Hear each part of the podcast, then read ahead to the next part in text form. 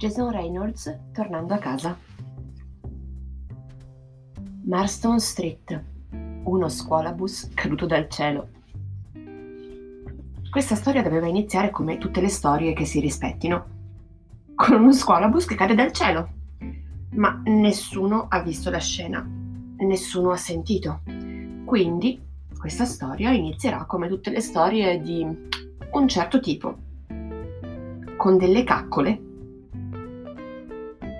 se non ti pulisci quegli assurdi, schifosi folletti verdastri che hai nel naso, giuro che a casa con te non ci torno, dico sul serio. Jasmine Jordan lo ha detto come diceva quasi ogni cosa, con tutto il corpo, come se le parole non solo le uscissero dalla bocca, ma le rotolassero anche lungo la spina dorsale.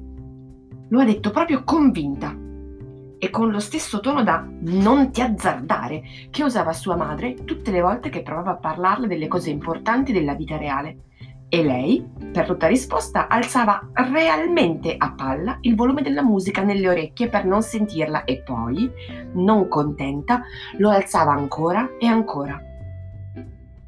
Se non ti togli subito quegli auricolari, auricolari, auricolari, o come diamine si chiamino, da quella zucca vuota, te la faccio sentire io quella una bella sinfonia. E non sto parlando di musica. Quel tono lì.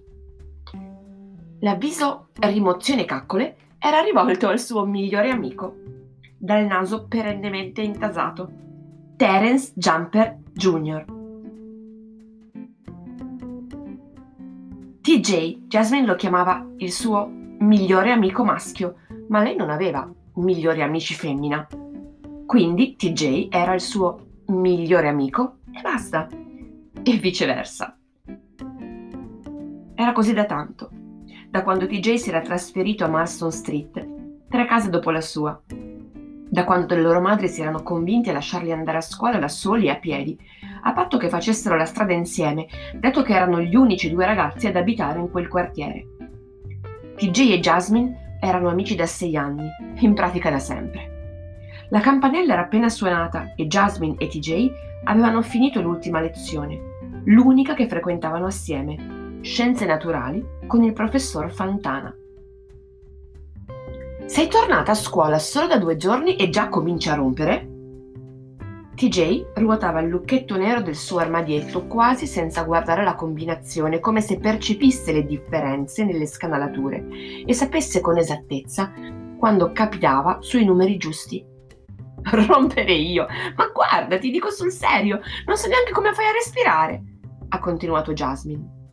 I loro armadietti erano uno accanto all'altro. Ed era una fortuna, visto che Jasmine, al contrario di TJ, armeggiava nel suo lucchetto con grande concentrazione, fissandolo come se la combinazione si potesse risvegliare da un momento all'altro e cambiare da sola, o come se le sue dita potessero smettere di funzionare in qualsiasi istante. Ma per qualche strano motivo, una qualunque di queste cose fosse accaduta, almeno Jasmine sapeva di poter contare sull'aiuto di TJ. TJ ha fatto spallucce, lasciando il libro di scienze nell'armadietto di metallo. La puzza di piedi si è sollevata come una nuvola di polvere, fluttuando inquieta e inquietante. Nel fondo dell'armadietto erano stati abbandonati i sacchetti vuoti di patatine che Jasmine aveva fatto scivolare attraverso la griglia di areazione tra una lezione e l'altra e negli ultimi due giorni. Spazzatura, sì, ma Jasmine e TJ le chiamavano le bandiere dell'amicizia. Rifiuti d'affetto. E visto che Jasmine era stata via per un po', erano come dei messaggi per dire mi sei mancato, scritti con la polvere delle patatine marca Cheetos. Poi, finalmente, con tutto quel muco indurito sotto forma di sassolini all'ingresso delle narici, TJ ha rivoltato il fondo della maglietta e si è pulito il naso. Una striscia di moccio gli è colata giù, lungo il labbro, mentre lui grattava, spremeva e scavava, giusto quel tanto da poter dire di aver scavato, ma non certo abbastanza da poterlo definire un vero e proprio scavo. TJ ha piegato la testa all'indietro per permettere a Jasmine di guardargli bene nelle narici. Meglio? le ha chiesto, per metà sincero, per metà sperando che fosse rimasta almeno una caccola per strapparle un'altra smorfia.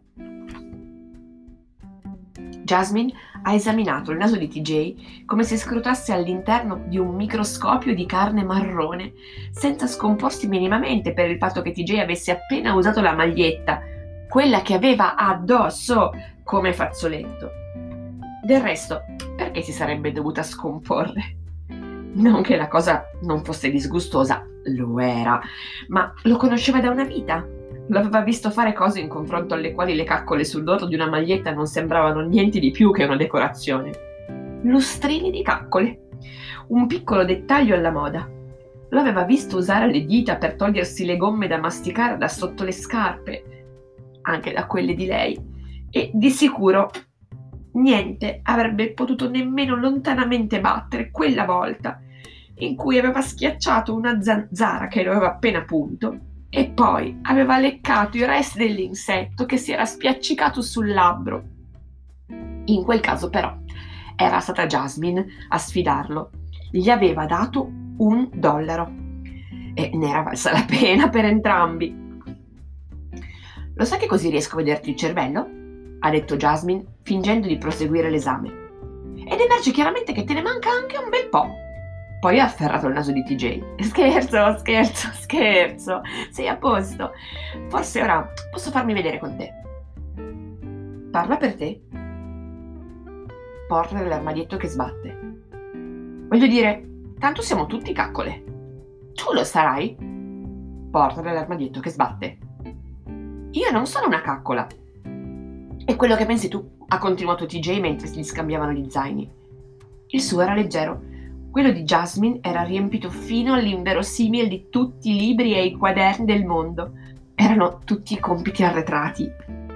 Avrebbe potuto portarlo da sola, ma TJ era preoccupato per la schiena e i muscoli di Jasmine, visto che si stava ancora riprendendo dall'attacco. Si sono avviati lungo il corridoio pieno di gente, tra i cigolii delle scarpe da ginnastica che sfregavano sul pavimento e la stagnante puzza di chiuso da fine giornata. È da un po' che ci penso. Le caccole non sono altro che acqua mista a polvere, particelle sospese nell'aria e cose così. E tu come lo sai? Lo ha interrotto Jasmine. Conoscendo TJ poteva averlo sentito ovunque, compreso da Cinzia Sauer, che tutti chiamavano Cinzia so tutto io e che nel 99,99999% dei casi stava scherzando. L'ho trovato su internet, ha spiegato TJ. Volevo capire perché sono così salate. Aspetta un attimo. Jasmine ha alzato una mano, come per alzare un muro, di fronte alle parole di TJ. Tu mangi le caccole? Dai, Jasmine, non è giusto rinfacciarmi il passato, che cavolo! TJ ha scosso la testa. Se la pianti di interrompermi, ti spiego meglio la mia ipotesi ha scandito la parola ipotesi in quattro sillabe per renderla più interessante. Ipotesi. Allora, le caccole sono, in pratica, acqua e polvere. Ha alzato un dito in aria. E gli esseri umani sono fatti soprattutto di acqua, giusto? Non è così che ci ha detto Sant'Anna all'inizio dell'anno? Eh, giusto. Ok, allora seguimi. Tutte le domeniche in chiesa parlano sempre di Dio e del fatto che ci ha creato dalla polvere, giusto? TJ e Jasmine frequentavano la stessa chiesa e cantavano insieme nel coro dei ragazzi. TJ chiedeva sempre alla direttrice del coro, Mr. Bronson, di lasciargli fare qualche assolo, anche se la sua voce non era un granché. Un esercito di campane a vento nel mezzo di un uragano. E la voce di Jasmine non era poi tanto meglio.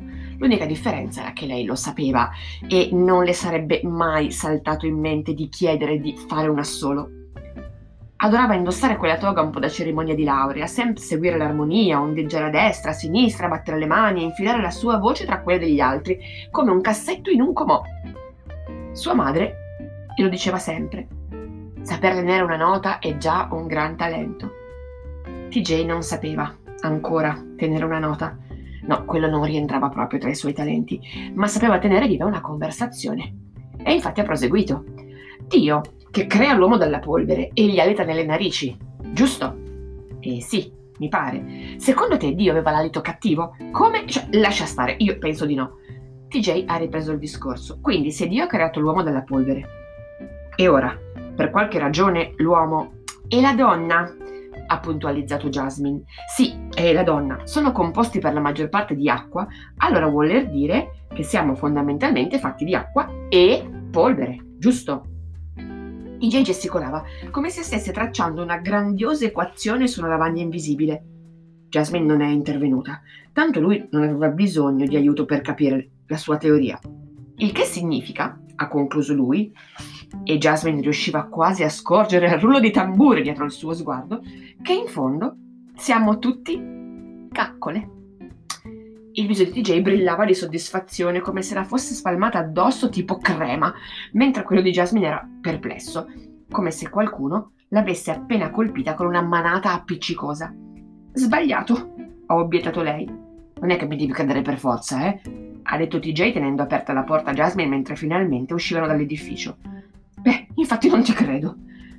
Non sei costretta, eh? ha ribattuto TJ ma questo non vuol dire che sia vero. Puoi pensare a quello che ti pare di me e della scuola, ma io sto imparando un sacco di cose, anzi, forse dovrei mettermi a insegnare.